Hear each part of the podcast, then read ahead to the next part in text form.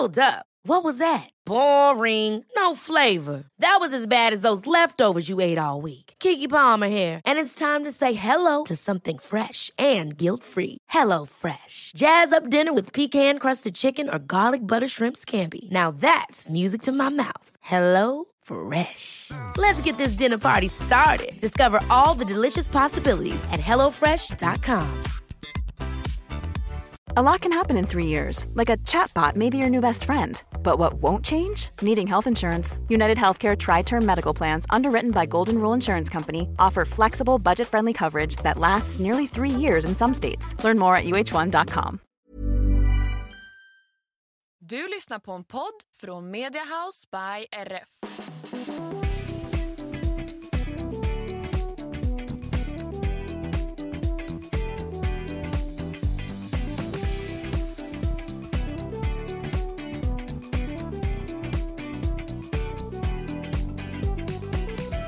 Hej allesammans och välkomna till systrarna Elfstrands hästpodd avsnitt 195. Välkomna, jag som pratar nu heter Emma. Och jag heter Anna och det här är podden om oss och våra fyra hästar och ridsporten i stort och smart. Det stämmer bra det. Hur är läget med dig idag Ansi? Jo men det är bra, men alltså varför är det så svårt att säga stort och smått? Jag säger nästan alltid stort och smart.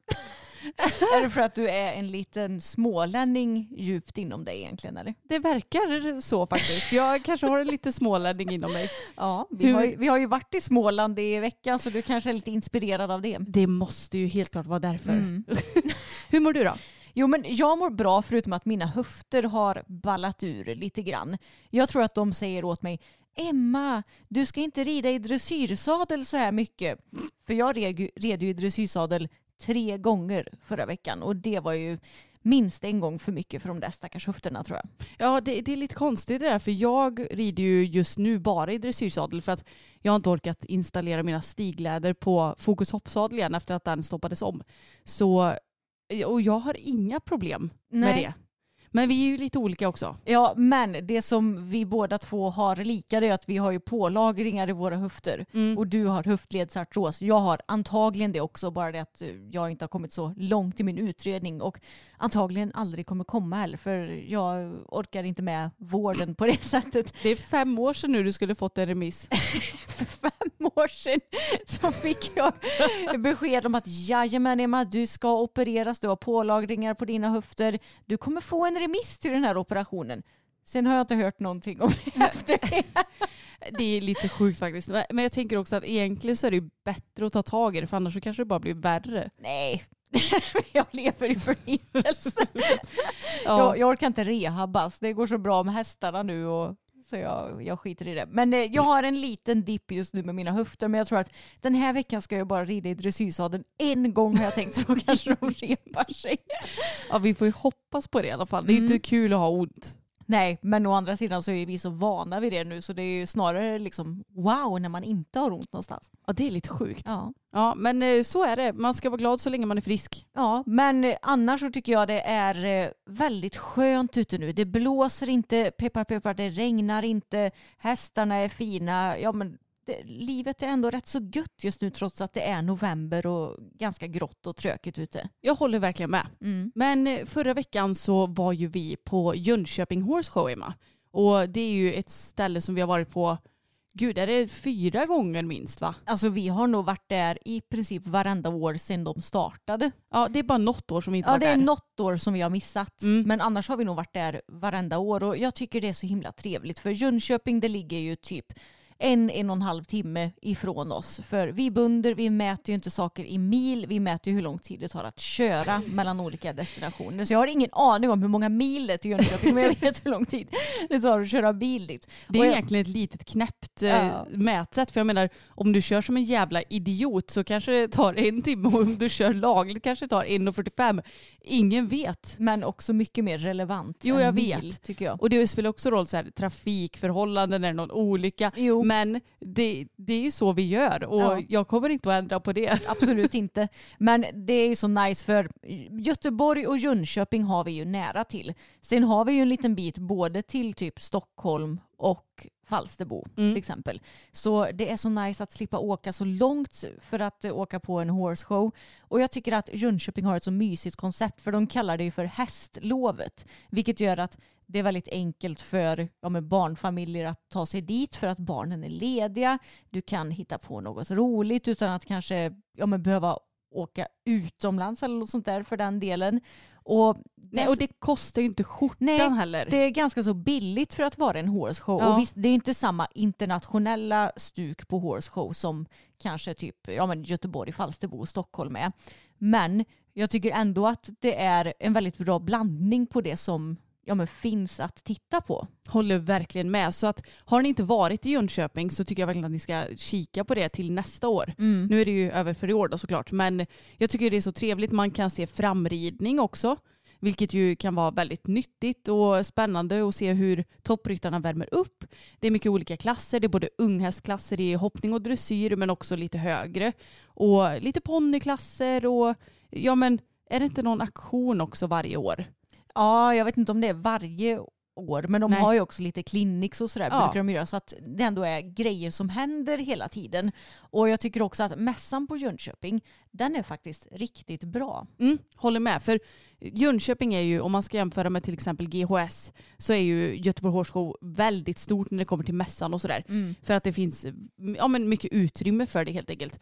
Men Jönköping är ju kanske det som är minst.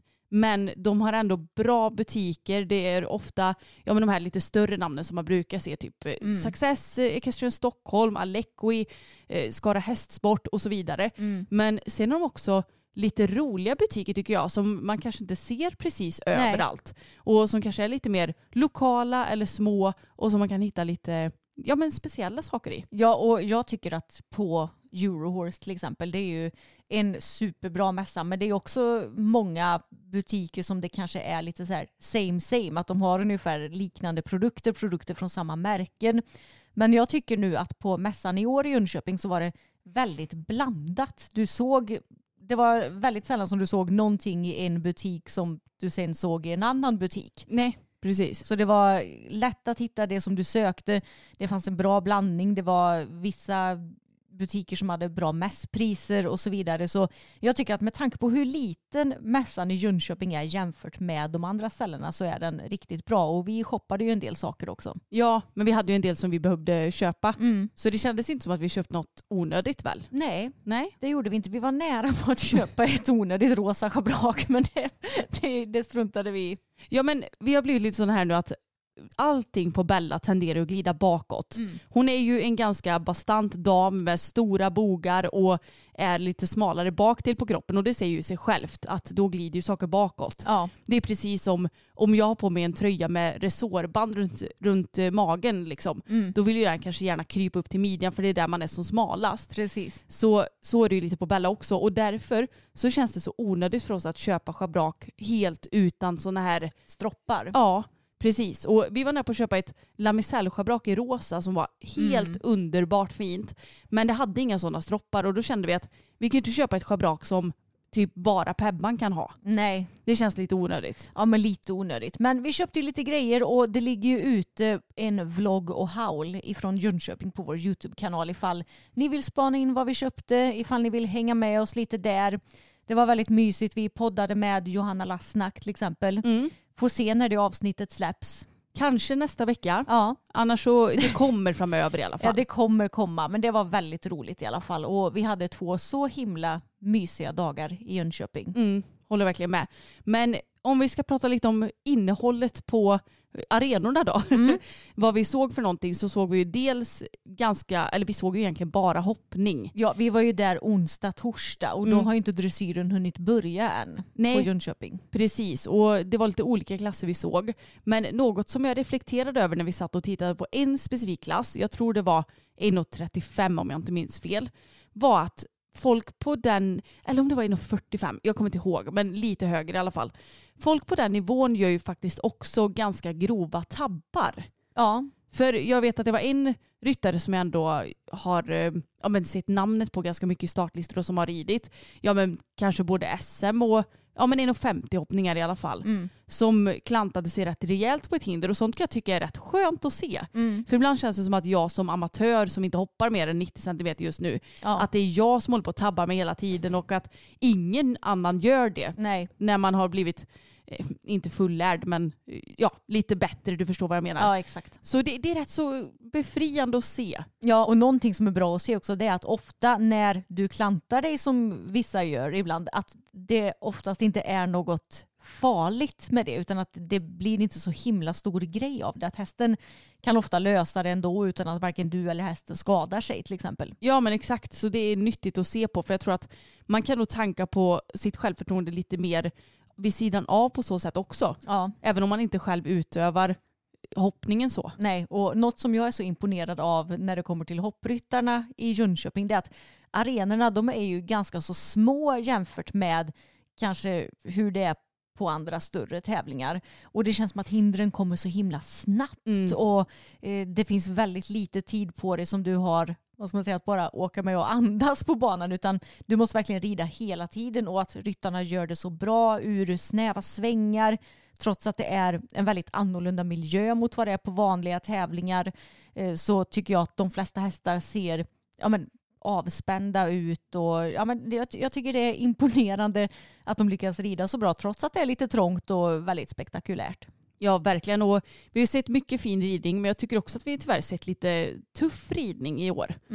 Som jag inte har gillat alls och som Nej. jag känner bara men vad fan håller du på med? Ja, men det, det har varit eh, kan, inte så himla mycket så här att man har spöat och sparkat på hästen utan snarare tvärtom att man har dragit väldigt mycket i hästen skulle jag säga. Ja och vi pratade lite om- om det du och jag att Mm. vi kan ju lätt bli lite backiga Ja, men det här var, nej det var, det var faktiskt inte kul. det var nog det värsta sågandet som jag har sett Mm. någon gång tror jag. Men det är också kanske att, för det var ju en häst som var ganska så het men jag vet att den här ryttaren som jag tror att du tänker på den la ju typ till minst ett galoppsprång på varje distans. Mm. och eh, verkligen slet och drog i hästen istället för att kanske bara ha en jämnare rytm och flytta på eh, så att det hade sett mer harmoniskt ut. Men det kanske också är en sån svårighet när det blir lite trängre. Att då är det också svårare att rida på framåt och då blir du gärna lite mer backig. Ja, alltså jag, jag förstår ju själva fenomenet och jag hade antagligen inte ridit så bra om jag hade ridit i Jönköping för att jag hade nog dels blivit jäkligt nervös men också att det är som du säger lite trängre. Ja, Men det jag ifrågasätter är ju snarare sättet att backa på. ja exakt. För jag tyckte inte det såg trevligt ut. Nej, och också kanske att även sån ridning borde ju få konsekvenser så att inte bara ja, men att du typ spöar hästen. Mm, exakt. Att inte bara sån ridning ger konsekvenser utan också när du typ drar hästen väldigt mycket i munnen så att du får en väldigt dålig rytm. Jag menar det är ju lika,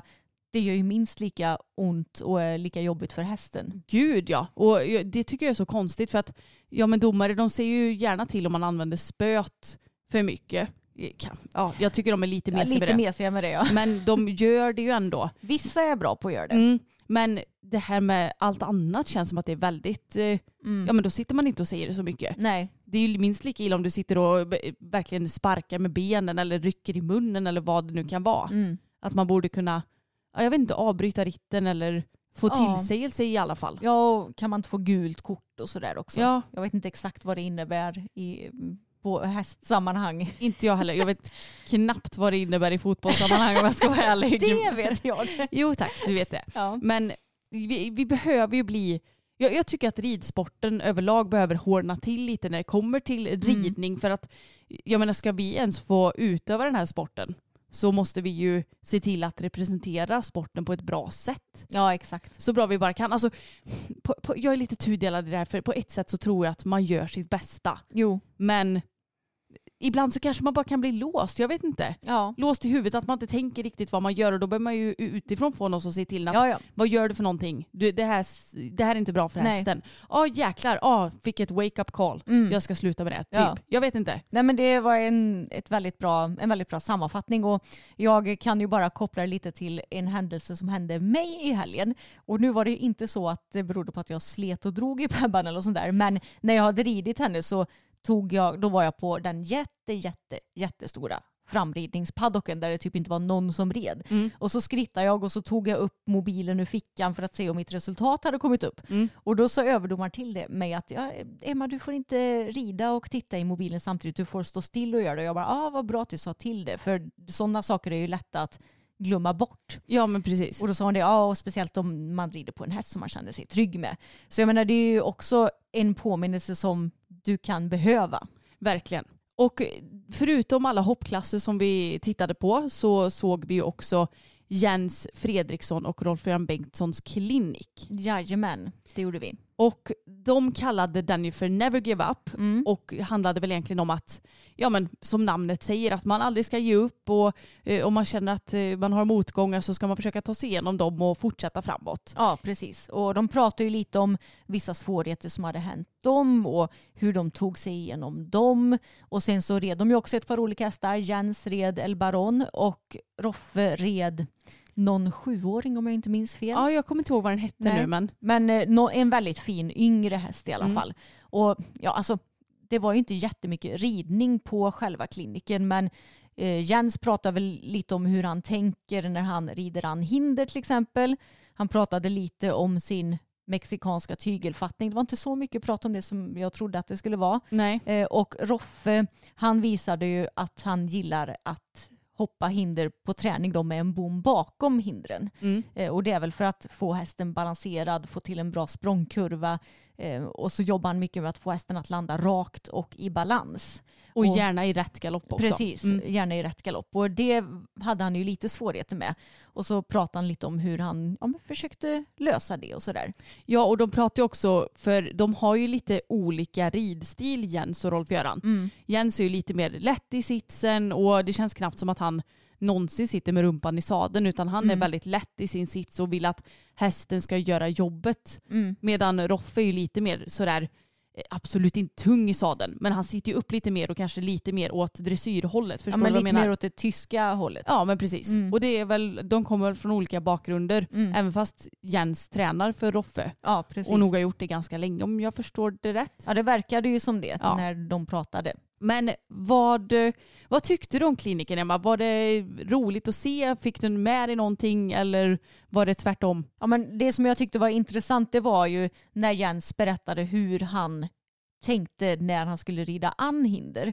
Och han sa ju då att han gillar att hålla ett tryck i galoppen mot hindret och att ja, men han har en, ett stöd i tygen då mot hindret men att han kanske sista språnget eller sprången för fram höften och handen så att hästen ska bli fri innan hindret Mm. och sen hoppa upp så att han ska störa den så lite som möjligt. Och det tyckte jag var intressant för det är lite åt det hållet jag vill komma med Pebban men jag känner inte riktigt att jag är där kanske helt ännu.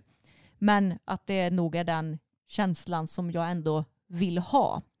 Eh, och sen Roffe gjorde ju en intressant övning när eh, hästen ville landa i fel galopp för då hoppade han ett räcke på långsidan som stod verkligen mitt på långsidan med en bom bakom. Och när han kom i vänster varv i vänster galopp så ville hästen gärna landa i höger galopp. Men då gjorde han så, så att han red han började rida i höger galopp och sen så vände han halvt igenom så att han alltså kom på det hindret i höger galopp i vänster varv och sen gjorde som ett byte över hindret. Och det verkade funka väldigt bra så det kan ju vara en övning att ta med sig om du har en häst som är svår kanske att få rak på sådana hinder.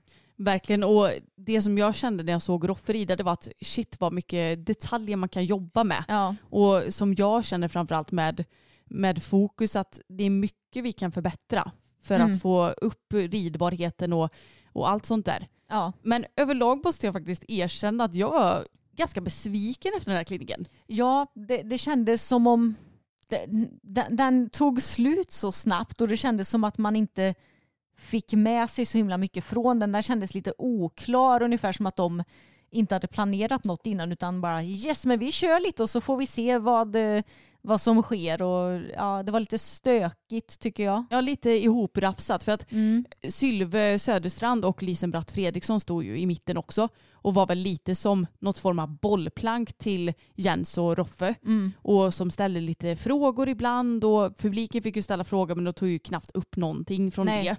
Eh, och lite sånt där. Och det kändes mest som att det var ganska mycket prat mm. men inte så mycket visa i verkligheten. Och då tycker jag hela konceptet med klinik fallerar ja, lite. Jag håller med. Det var mer som någon sorts föreläsning fast med lite ridning. Mm. Och det som hade gett mer, tänker jag, det hade ju varit om typ, ja men säg att Roffe stod på marken och Jens red och Roffe instruerade Jens hur han ska göra. Mm. Till exempel. Precis. Eller om de har någon helt annan. Det, det, det är det som blir lite svårt också tänker jag när man är två stycken mm. duktiga ryttare som ska förklara en klinik. Jag tänker att Ja men typ som, vi var ju på Kyra-kliniken förra ja. året var det va? Mm. Mm, och då var det ju hon som huvudperson som tränade ett gäng som man fick se. Mm. Och det konceptet tyckte jag var mycket bättre för att då fick vi med oss mycket mer av ja, det. Men den kliniken var ju jättebra mm. tycker jag. Verkligen superduperbra. Och det är lite så man tänker att en klinik ska vara mm. kanske. Precis och det är det som jag tänker blir svårt om nu Roffe och Jens hade haft något liknande koncept som Kyra-kliniken. Att de mm. skulle typ hålla i någon form av träning. Det kanske hade blivit stökigt. Men ja, jag, jag, vet inte, jag, jag, blir bara lite sådär, jaha, var det här det? Ja. Vi har suttit och väntat hela den här torsdagen på. Ja, ja, ja. typ vi, så. vi hade ju verkligen väntat hela torsdagen ja. på det och sen så skulle vi åka hem. Och det kändes lite som att ja, men det här hade vi, vi hade lika gärna kunnat skita i det här och vara hemma mycket, mycket tidigare. tidigare. Mm, faktiskt, lite tråkigt. Det är klart mm. att vissa bitar tar jag absolut med mig. Jo. Och det är ju kul att se dem rida i verkligheten men nej, jag, de hade kunnat få ut mycket mer av den här kliniken tror jag. Mm, jag håller med. Jag vet inte om det bara är du och jag som tycker det. Jag har inte sett några, eller jag har bara sett positiva kommentarer på sociala ja, medier. Det har inte varit så himla många kommentarer på sociala medier visserligen. Eh, men jag hade ju kanske inte velat betala pengar för den här kliniken. Nej, jag vet inte. För att man kunde ju kolla på den på Equisport också. Mm. Då har man ju abonnemang där och sen mm. så kostade det 150 kronor att gå på kliniken. Ja, jag tyckte inte riktigt det var värt. Nej, det tycker inte jag heller. Faktiskt. Det, jag, jag, är ledsen att säga det för jag, jag tycker de är två riktigt eh, mm. grymma personer men jag tyckte inte att deras kunskap riktigt kom fram här. Nej, jag håller med. Och det hade nog varit bättre som sagt om man hade kört ett annat koncept. Mm. Eh, men ja, det, det, är kul att Jönköping ändå ordnar sån här klinik. Så de hade ju någon eh, interaktiv klinik eller vad ska man säga med Karl Hedin. Ja precis. I söndags. Att, ja, att man fick lite mer önska vad man ville se och att publiken mm. fick prata lite och sådär va? Ja, eller på något sätt ja, bolla lite. Vi såg ju tyvärr inte den. Nej. Det, det, hade jag velat göra för det hade säkert varit eh, väldigt intressant att se den. Men eh, just den här kliniken med Rolf och Jens ja, hade, hade väl kunnat vara bättre helt enkelt. Ja, jag tycker det i alla fall. Sen så vet jag många som är nöjda. Men lite, eller en sak som jag tyckte var lite kul som Jens sa, det var att han fortfarande kände sig som en helt värdelös ryttare. Mm. Trots att han har bidragit till många medaljer och, mm. och själv är väldigt duktig. Så ja, det är ju intressant för man själv vacklar ju lite. Ibland så tycker jag så här, ja men nu känns det ändå som att jag kan lite om hästar och ridning. Och sen så bara blir man lite tillputtad och bara nej men jag kan ju ingenting. Nej. Och det är ju tydligen så det kommer vara hela livet oavsett hur mycket du lär dig känns det som. Ja Jens sa, jag känner, han sa ju att jag är, trots det så är jag ändå det bästa jag någonsin har varit nu. Mm, exakt. Och att han fortfarande känner så här. Och det är också skönt för Jens och Rolf de är inga ungdomar direkt. Och det är bara ett bevis på att man förhoppningsvis blir bättre och bättre. Ja. Ju, ju äldre vi blir. Och att det aldrig är för sent. Nej, exakt.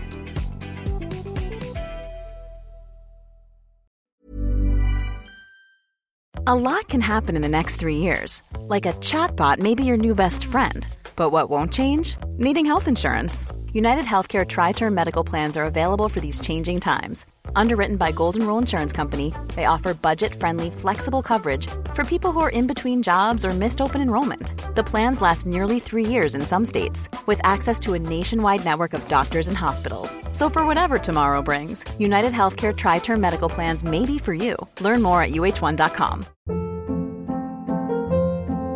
Hold up. What was that? Boring. No flavor. That was as bad as those leftovers you ate all week. Kiki Palmer here, and it's time to say hello to something fresh and guilt-free. Hello Fresh. Jazz up dinner with pecan-crusted chicken or garlic butter shrimp scampi. Now that's music to my mouth. Hello Fresh. Let's get this dinner party started. Discover all the delicious possibilities at hellofresh.com.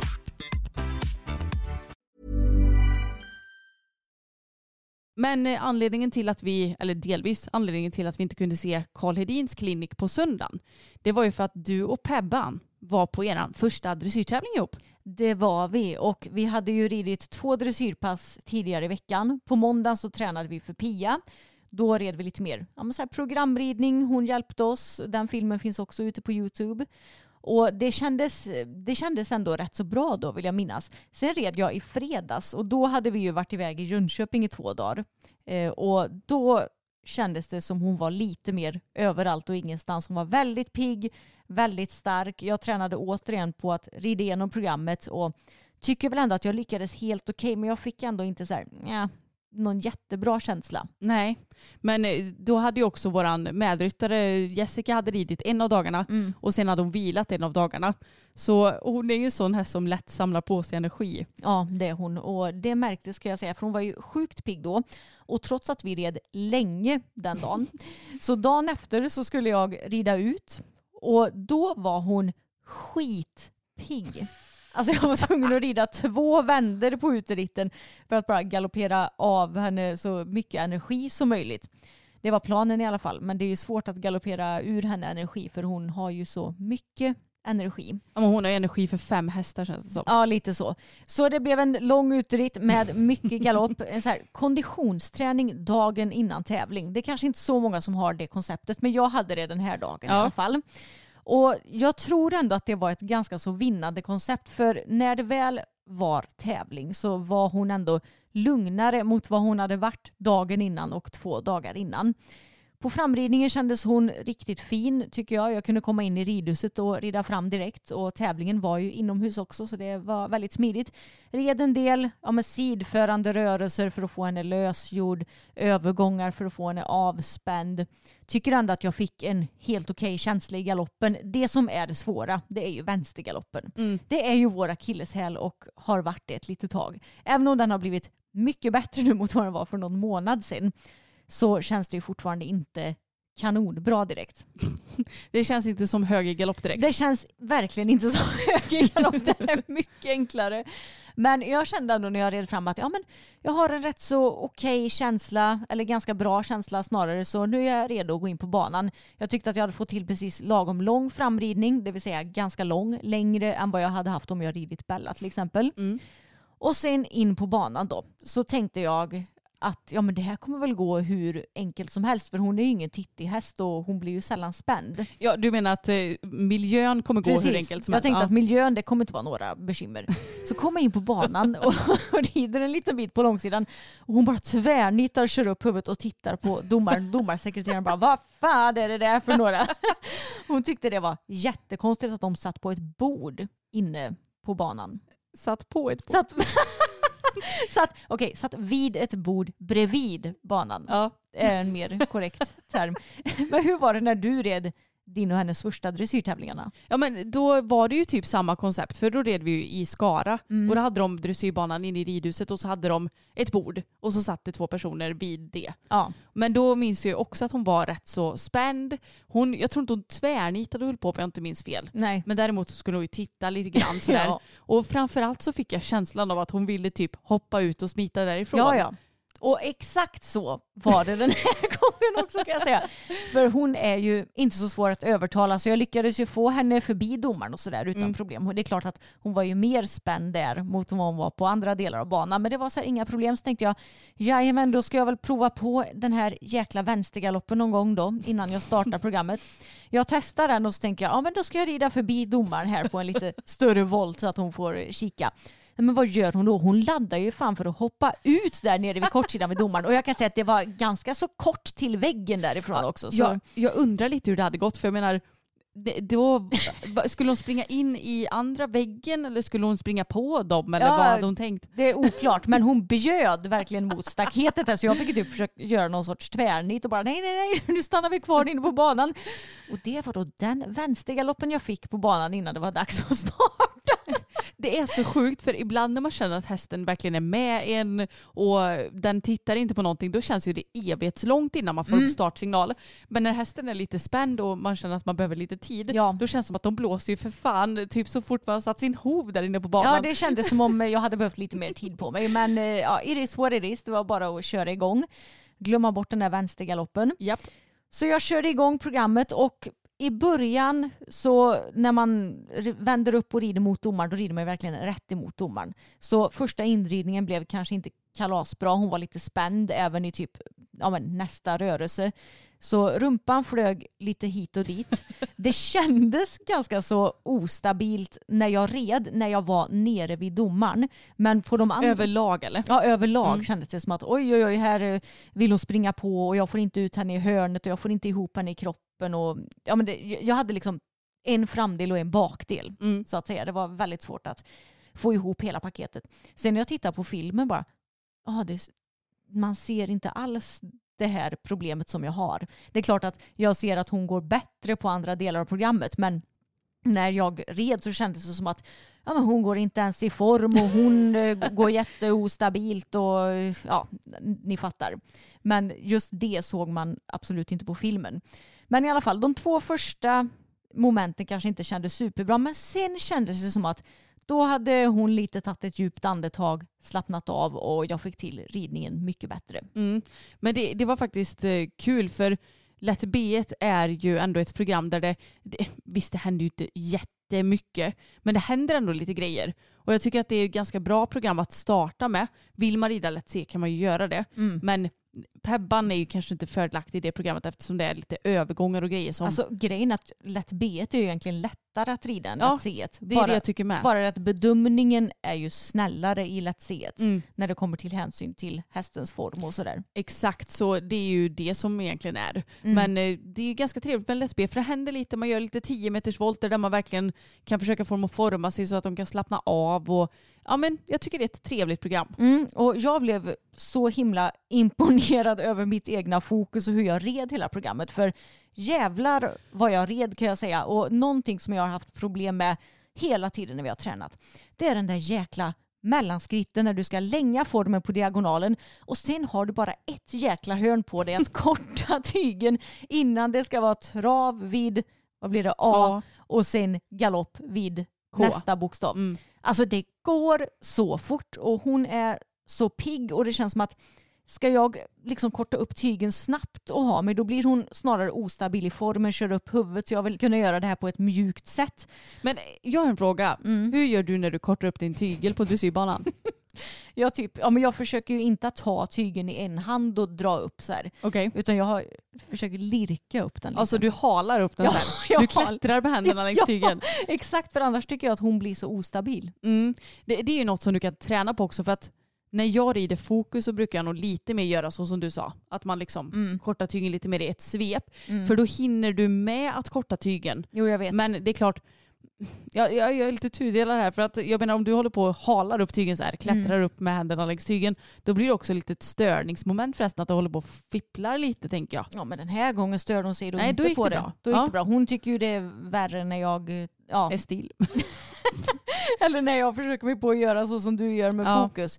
Men det kanske är en långsiktig lösning som vi får träna på lite mer. Men just det där med att korta upp tygen från att det har varit lång, det är svårt på henne och hon är också framtung i sig och blir ju lätt lång. Så det här med överlag med att ha ridit henne i kort form, eller i lång form och sen få henne kort i formen, det är ju inte skitenkelt. Nej. Men dumt till min förvåning att för första gången någonsin så fick vi till det här momentet på tävling. Tack. Som vi aldrig har fått till på träning. Men jävlar vad jag lyckades på tävlingen. Ja, jag har verkligen tjatat på dig på träning hur du ska göra. Bara in i hörnan, korta tyger, forma och grejer. Men helt liksom. plötsligt kändes det som vi hade mycket mer plats på oss. Ja.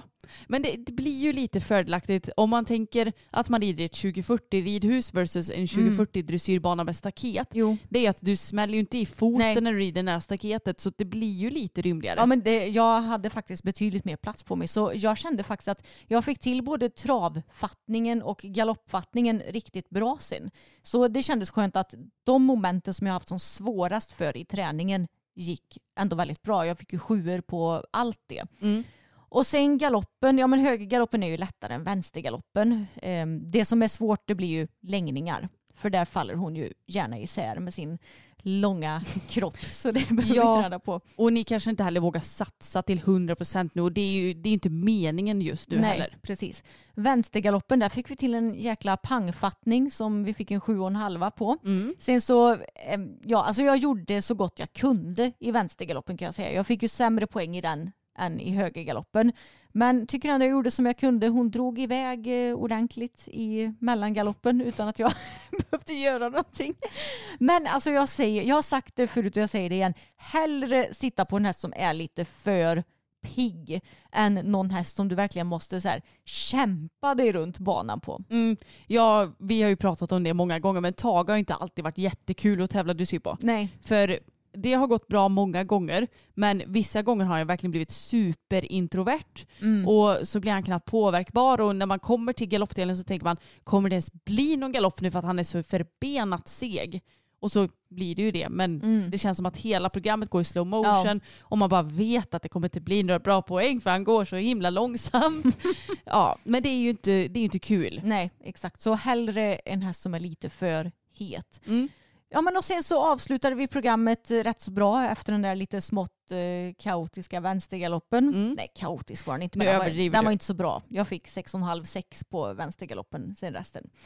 Eh, och sen så avslutade vi ändå rätt så bra i traven. Och där hon föll isär det var ju egentligen i längningarna i både traven och galoppen. Och vi har ju typ inte tränat någonting på att länga hennes gångart just eftersom hon, hon är så het så vi försöker lite mer få ihop henne nu och att hon på sikt ska verkligen kunna länga steget till bara för, istället för att bara springa snabbare. Ja, det är ju något som kommer att komma. Ja, men jag är väldigt nöjd med hur jag red. Jag tycker att jag planerade allt väldigt bra, fick till bra storlek på volter, bra vägar. Den enda lilla, eller det enda lilla misstaget jag gjorde det var väl att jag typ vände upp lite tidigt till sista uppridningen så att jag fick lite sämre poäng på den. Mm.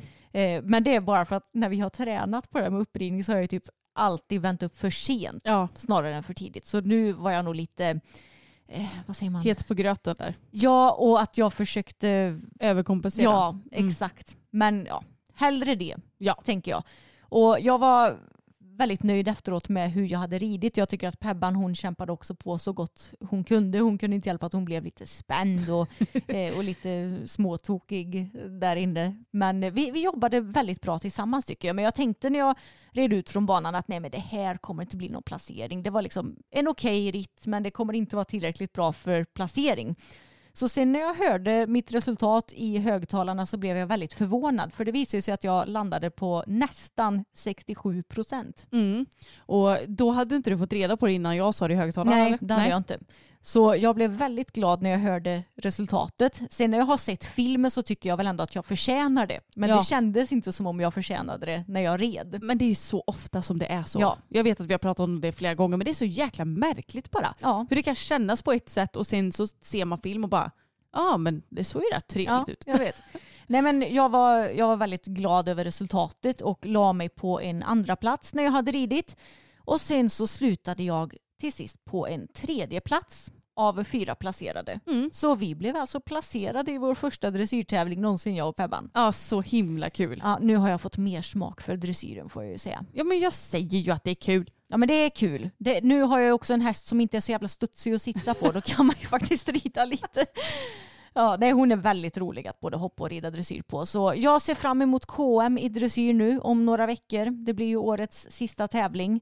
Och vi ska verkligen träna på inför det. Mm, jag är taggad på det med. Inte för att Mm. jag ska rida själv men jag är taggad på att ni ska Ja, starta. Och, nej, men jag, jag tyckte det var kul att se och något som hon behöver bli, eller vi, vi kanske behöver lägga lite fokus på dressyren nu för att hon ska, alltså tävlandet mm. framöver, inte precis just nu men sen i vår.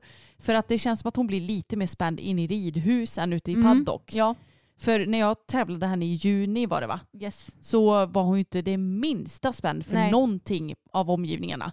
Men då satt ju också domaren i en lastbil utanför paddocken. Mm. Så Ja, det där med domarbord Mm. vid banan, det har hon inte riktigt lärt sig än. Nej, Men- även fast hon knappt, hon tittade ju knappt på det i Skara vill jag minnas. Nej. Men man märkte att hon blev lite stressad överlag. Ja exakt. Så det är någonting vi får träna på. Men ja, hon var skitduktig så det var väldigt, väldigt roligt. Ja, och vi kan ju säga det också att vlogg från tävlingen kommer imorgon. Jajamän.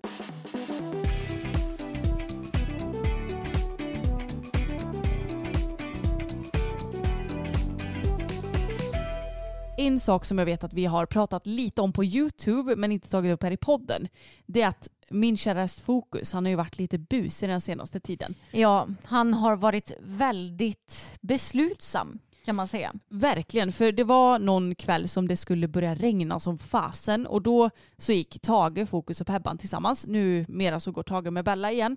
Vi byter lite så att eh, ja men vi byter lite sällskap till Bella mm. liksom.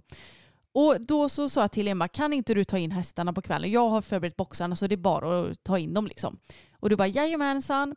Och så skickade du till mig att jag smälte för det här var så gulligt och så hade hästarna varit längst bort i hagen denna dag va? De hade varit längst bort i hagen och det hade ju typ börjat regna. Jag kände bara, ah, det är klart som fan att de är längst bort i vår stora hagen när jag ska hämta dem. Och de kom ju inte heller när jag ropade på dem så jag fick ju gå ända bort. Men då tog jag Tage först för han brukar ju vara den som är mest peppad på att komma in. Jag tog Tage, de andra på hängde på bakom. Och sen så när jag ska öppna grinden för att gå ut från hagen då märker jag att fokusen är väldigt, väldigt nära Tages rumpa. Men jag tänker att ja, han stannar väl i hagen för han vet ju om att när vi går ut med en häst då ska ju inte han följa med ut om han inte har någon grimma och någon annan som leder honom. Men nej, det struntade han i så jag hann ju inte ens stänga grinden så hänger han med Tage ut. Och så går han ett par steg åt vänster innan han vänder sig om och knallar själv först rätt in i stallet och in i den första boxen till höger som ju tydligen har blivit hans box nu. Ja men det är ju där som han har stått de senaste gångerna han har varit ja. inne. Så han var sån där att Hörru du, jag tänker inte vara ute en sekund till Nej. jag ska gå in. så då blir Pebban själv i hagen. Ja och hon bara hallå, Hallå jag då? Ja, men det var väldigt smidigt för mig för jag behövde ju bara gå två vändor då. Skitbra. men annars sen så var ju du med om ja, men någonting som man kan säga var lite liknande några dagar senare. Ja det kan man säga för då så hade det, jo men nu kommer jag inte ihåg hur det blev, det skulle väl frysa på på natten sen tror jag. Så att jag ville byta tecken på Fokus och Tage så de skulle få på sig torra tecken. Och då så var pappa här också.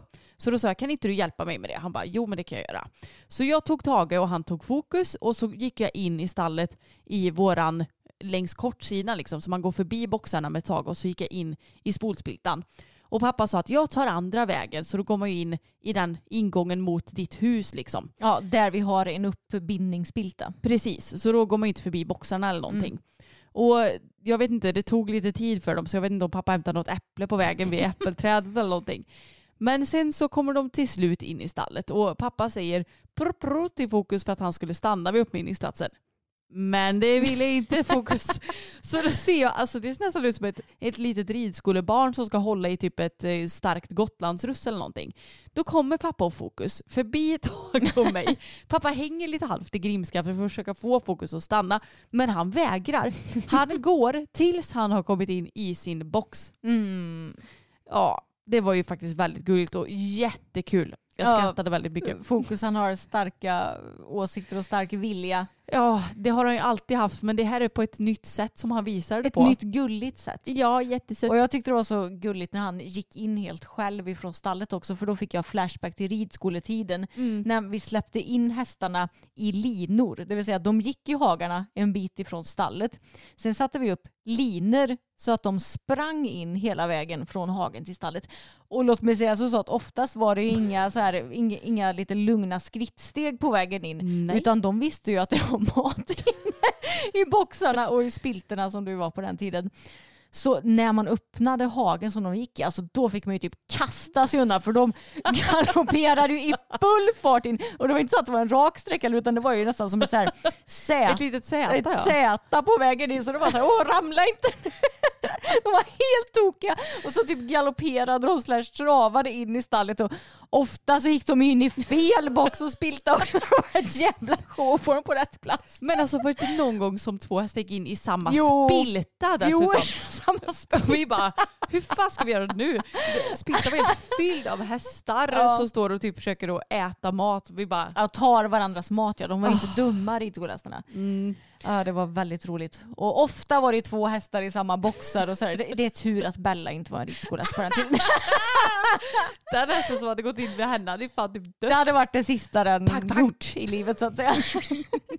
ja, nej, jag tyckte det var så sött för jag fick eh, sån flashback till den gamla goa ridskoletiden. Ja, men tänk vad snälla hästar vi har då.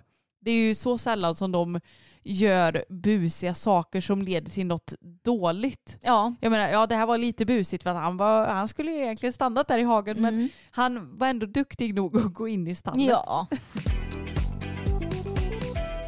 Ni är ju som vanligt flitiga på att skicka DM till oss med önskemål om vad vi ska ta upp i podden.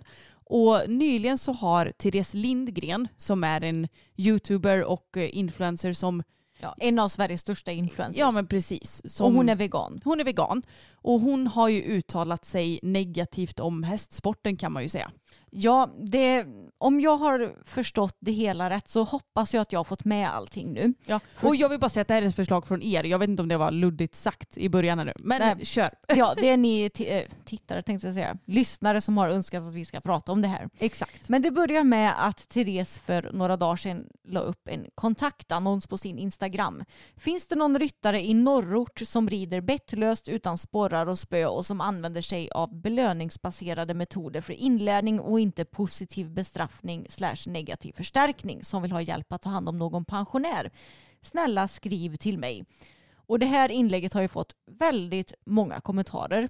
Men det är inte det enda hon har lagt upp utan för ett par dagar sedan så la hon också upp lite grejer på sin story som jag tänkte läsa upp.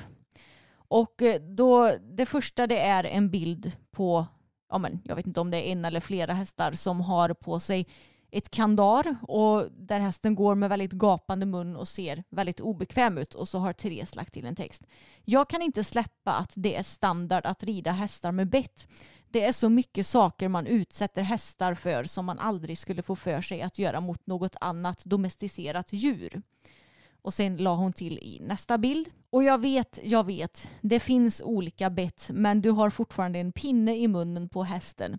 Det hade ju aldrig accepterats idag om en djuraffär började sälja hundkoppel där man ska ha en pinne över tungan i munnen på hunden för att styra den. Det är ju bisarrt. Men det verkar som att bara för att man alltid gjort så inom hästvärlden är det okej. Och jag har förstått att hon har fått väldigt mycket kritik från olika hästmänniskor för de här inläggen som hon har lagt upp och då har hon delat ja, men lite delar ur ett DM som hon har fått. Och så har Therese lagt till texten. Jag är så trött på uttrycket hästmänniska. Som att bara soppersonal ska få uttala sig om huruvida det är rätt eller fel med djurparker för att det är de som är zoomänniskor. Jag behöver inte vara en hästmänniska för att läsa forskningsrapporter och statistik över bett och munproblem hos hästar. Jag förstår verkligen genuint inte varför ryttare håller så hårt i det där bettet. Absolut fungerar det men jag antar att alla ryttare läst om inlärd hjälplöshet. Och det är än så länge, idag vad jag har sett, det som hon har delat om det här. Och om man går in på hennes ja men, kommentarer på Instagram så har hon ju fått massor av olika kommentarer, bland annat så kul hur icke-hästmänniskor tror att hästvärlden fungerar. Och också någon som har skrivit bettlöst är inte, lik, är inte är lika med tecken bra. Eh, och så pratar den här personen om att eh, hästar är flyktdjur och hundar de är väl ett rovdjur. Ja, visst är de det. Mm, precis. Det är någon person som skriver bara för att klargöra för folk så är det inte veganskt att rida på hästar. Eh, påstår inte att Therese kommer göra det dock. Och då har Therese svarat på den kommentaren att eh, hon har inte tänkt rida men hon vill hjälpa till med någon pensionär.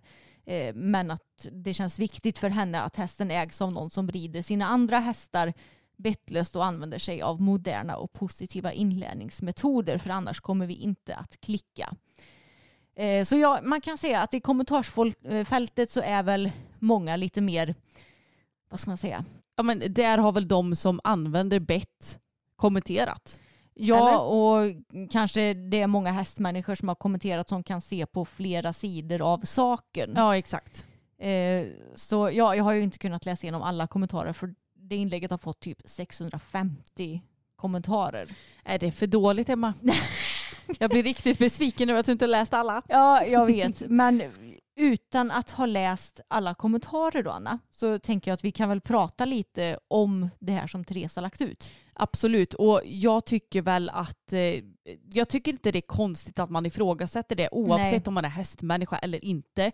För att som jag sa förut så tycker jag att det är viktigt att vi försöker att göra hästsporten så hästvänlig som möjligt. Mm. Och att vi tänker efter vad vi gör, tänker efter varför vi gör på vissa sätt. Och det är väl klart att ja, ingen vettig människa vill ju åtminstone göra sin häst skada. Nej. Så därför tycker jag också att det är viktigt att Ja, men jag, jag, jag, tycker bara det är så konstigt när folk bara ah, man kan inte vara hästmänniska, eller man kan inte vara en icke-hästmänniska och uttala sig om sånt. Nej. Men det är klart man kan. Ja. För du kan ju ändå se det som du inte tycker ser trevligt ut. Ja, jag håller med. Jag tycker att det här tankesättet om att du måste vara något själv för att få kritisera någonting, jag tycker att det är rätt så gammalt och trökigt. Mm. Sen så är det klart att det blir ju lite problematiskt för Therese hon är väl inte så insatt i sport sporten och eh, alltså det här med bettlöst det kan ju också missbrukas till exempel. Gud ja. Det typ ett av få bettlösa alternativ som inte kan missbrukas det är väl om du bara rider i halsring skulle jag säga. Fast du kan säkert ja, slita och dra så att hästen får ont i typ precis. luftstrupen ändå om den nu ligger ytligt men ja. det gör den väl? Ja men ja. precis så jag menar du kan rida på ett bra, se bra sätt med bett och du kan rida på ett dåligt sätt utan bett. Det liksom, det är inte så svart eller vitt och det är det som jag tycker är så tråkigt när det blir så här väldigt svart och vitt. Ja. Men sen så är det klart att den här kontaktannonsen tycker jag inte är någonting konstigt för jag menar hon måste ju få ha sina preferenser på de hästarna som hon vill ta hand om och så vidare. Ja. Men hon är ju kanske inte så himla insatt i hur hästträning fungerar skulle jag, skulle jag gissa på. Nej, precis. För jag menar, ja men i så fall får vi nog sluta med all möjlig sorts hästträning och inte rida på dem i så fall. Mm. Uh. Om det ska vara helt etiskt. Ja, ja, men jag tänker det. Om det ska vara 120 procent. Oh, nej, det här är så himla svårt. Ja, men man kan ju alltid dra allting till sin spets. För jag menar med eh, med den logiken som många har, skulle vi släppa ut alla hästarna så att de får klara sig helt själva i det vilda då? Eller? Mm. Det, det funkar inte heller. Vi har ju domesticerade djur. Precis. Men trots att de är domesticerade så måste vi ta hand om dem på bästa möjliga sätt och låta dem få sina naturliga behov tillfredsställda. Ja, och jag tänker också, för jag vet att Therese, ja, jag, följer inte henne så aktivt. Jag tyckte hon var rolig på YouTube förr, men nu tycker jag inte det är så kul för hon har typ mest bara massa olika djur och jag är inte så intresserad mm. av det. Men jag vet ju att hon har bland annat två hundar, kanske mm. fler. Och om man nu ska tänka lite så här, hundar, nu ska man ju inte jämföra det är två helt olika saker. Jo. Men jag menar bara att det är inte bara hästvärlden som det finns eh, ja, vad ska man säga, skit inom stationstecken. Nej, det finns ju hundägare som är helt dumma i huvudet och som mm. misshandlar sina hundar och som rycker i kopplen och som inte alls tänker på hur man ska bete sig. Mm. Precis som det finns hästmänniskor som också är dumma i huvudet på alla möjliga olika sätt. Jo. Men de flesta av oss vill väl ändå vårt djur det bästa. Mm. Och även om vi rider med bett så försöker vi alltid att utveckla så pass mycket att vi inte stör hästen särskilt mm. mycket. Och det är också därför vi lägger massa pengar på att rida för tränare. Mm. Och som vi också är väldigt, väldigt, väldigt självkritiska för det är ju du och jag. Ja. Och bara fan vi kan bli bättre på det här och, mm, och sådär. Och också att hästarna får regelbundna besök hos veterinär och tandläkare och allt vad det mm. nu är för att just säkerställa att ja, men hästen får inga bettskador på grund av de betten som vi rider på eller den ridningen som vi har. Mm. Och så vidare. Och ifall en häst får det, ja då får man ju verkligen tänka en gång och två. Kanske både över vilket bett man har och hur man rider. Mm. Och jag menar, vi rider ju både på bett och bettlöst till exempel. Och eh, jag tror också att många använder sig både av positiv och negativ förstärkning. Jag menar, eh, hela ridningen tänkte jag säga går ju typ ut på negativ förstärkning med tryck och eftergift. Och det är också så hästarna jobbar med varandra eller beter sig mot varandra i hagen. Exakt, det är ju naturligt för dem. Precis, det är ju deras naturliga beteende det här med negativ förstärkning. Ja, vill Bella flytta på någon så ser hon sur ut och går mot den. Mm. Och när den har flyttat på sig då mjuknar hon. Ja, precis. Det är ju exakt så som vi gör i ridningen också. Mm, precis, fast på ett lite mindre aggressivt Ja, exakt.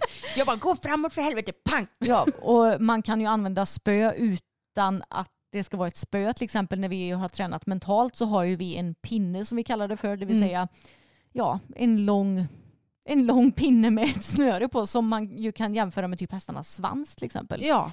Eh, och då använder vi ju den för att eh, ja, men så här, visa hästen vart vi vill ha den till exempel och kanske för att flytta på hästens bakdel. Alltså vad det nu än må vara. Men man behöver inte använda den på hästens kropp för den delens skull. Nej och jag tänker också att rida med spö behöver ju heller inte vara lika med skitdåligt. Nej. Jag menar jag har ett spö för att påminna min häst om att hörru du nu sitter jag här uppe och jag ber dig att flytta för högerskänken till exempel. Mm. Och då är det inte så att man bara skördank liksom eh, rappar till den. Mm. Utan då kommer jag, det, tänker lite som en så här, liten fluga som landar. Alltså här, upp upp, Mm. bara hallå Mm. kan du flytta för den här skänken? Och så gör han det. Ja. Så jag förstår absolut Therese eh, kontaktannons. Jag Mm. förstår att hon vill att den personens häst som hon nu kanske ska ta över och så, Mm. att hon vill att de ska ha samma synsätt. Mm. Men allt är ju inte så svartvitt och det kanske är också det som är svårt att förstå om man inte är 100% insatt i hästsporten. ja, exakt. För de flesta är ju inte helt svartvita skulle jag säga. Nej.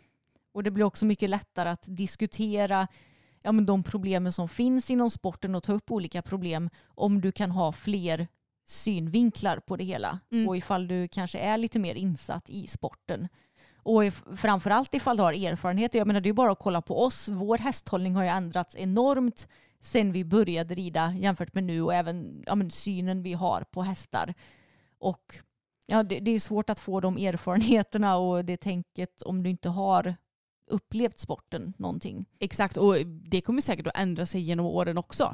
Jag menar vi kanske tittar tillbaka om tio år och bara men varför gjorde vi så där? Ja, exakt. Antagligen kommer vi tänka så. Ja, ja men eh, sammanfattningsvis så kan man ju säga att eh, det är lite två läger i Therese kommentarsfält och det är ju många som kanske är mer insatta i sporten och verkar träna sin hästar på ett mer traditionellt sätt som är väldigt upprörda medan det finns eh, andra som jag tror, eller jag skulle gissa på i alla fall, att de flesta kanske antingen inte är hästmänniskor överhuvudtaget eller sådana som bara jobbar belöningsbaserat Mm. som är på Therese sida. Men ja, alltså vi är ju kanske lite mer in, In the between. middle. Ja, Mm. och att allt inte behöver vara svart och vitt. Och jag tror det är viktigt att ha det tänket som sagt om vi ska kunna få till en vettig diskussion om det här och om något ska ändras på sikt inom sporten. Och jag tycker ändå att det känns som om eh, det är på G att få fler och fler förbättringar inom sporten så att den ska bli mer hästvänlig. Vi får ju fler och fler ögon på oss ifrån världen som inte är hästintresserad till exempel, vilket ju är jättebra. Mm. Men samtidigt så är det ju en förutsättning kanske att vara någorlunda kunnig inom hästar och ridsport för att förstå kanske precis allting som vi gör. Så är det ju verkligen. Men jag tycker som du säger att det är bra att diskussionerna kommer upp till ytan. Och jag tycker inte det spelar någon roll att det är Therese som eh, diskuterar det eller någon annan för att ja, men, diskussioner behöver föras för att förändring ska ske. Mm. Och det tycker inte jag är negativt i alla fall. Nej. Och gärna, men om vi ska ta och sammanfatta det hela lite så har vi fått eh, ja, men en fråga här på Instagram. Ridsporten är ju väldigt gammalmodig. Tror ni att man hade använt bett om ridningen hade uppfunnits idag? Alltså jag tänker som så här att jag tror inte att ridning hade uppfunnits idag och varit en grej idag. För hästar har ju använts sedan urminnes tider som transportmedel egentligen. Mm. Och det är ju först i modern tid som det har blivit någon sorts sport av det hela. Så jag har så himla svårt att tänka mig att, eh, ja, men att ridning skulle uppfinnas överhuvudtaget idag om det inte hade funnits tidigare.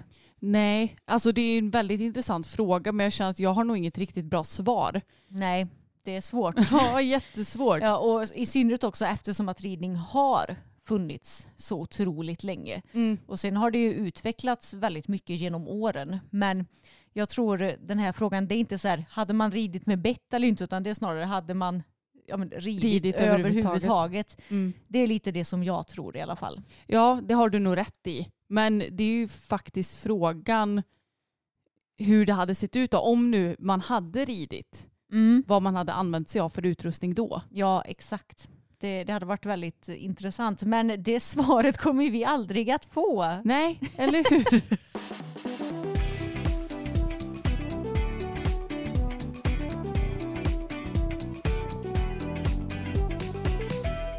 det var det för denna gång. Ja, det var det. Hoppas att ni har tyckt det varit roligt att lyssna. Tusen tack för det. Vi är så glada att vi har er som gör det möjligt att vi får jobba med det vi tycker är absolut roligast. Ja, det är alldeles underbart och ni är underbara och all information om oss. Vi har ju till exempel en eftersnacksgrupp på Facebook, vi har Instagram, vi har en kollektion med Success, vi har podmerch. All sån information finns i beskrivningen till det här poddavsnittet. Stämmer fint det. Ha det världsbäst hörni så hörs vi om någon vecka. Det gör vi. Hej då! Hej då!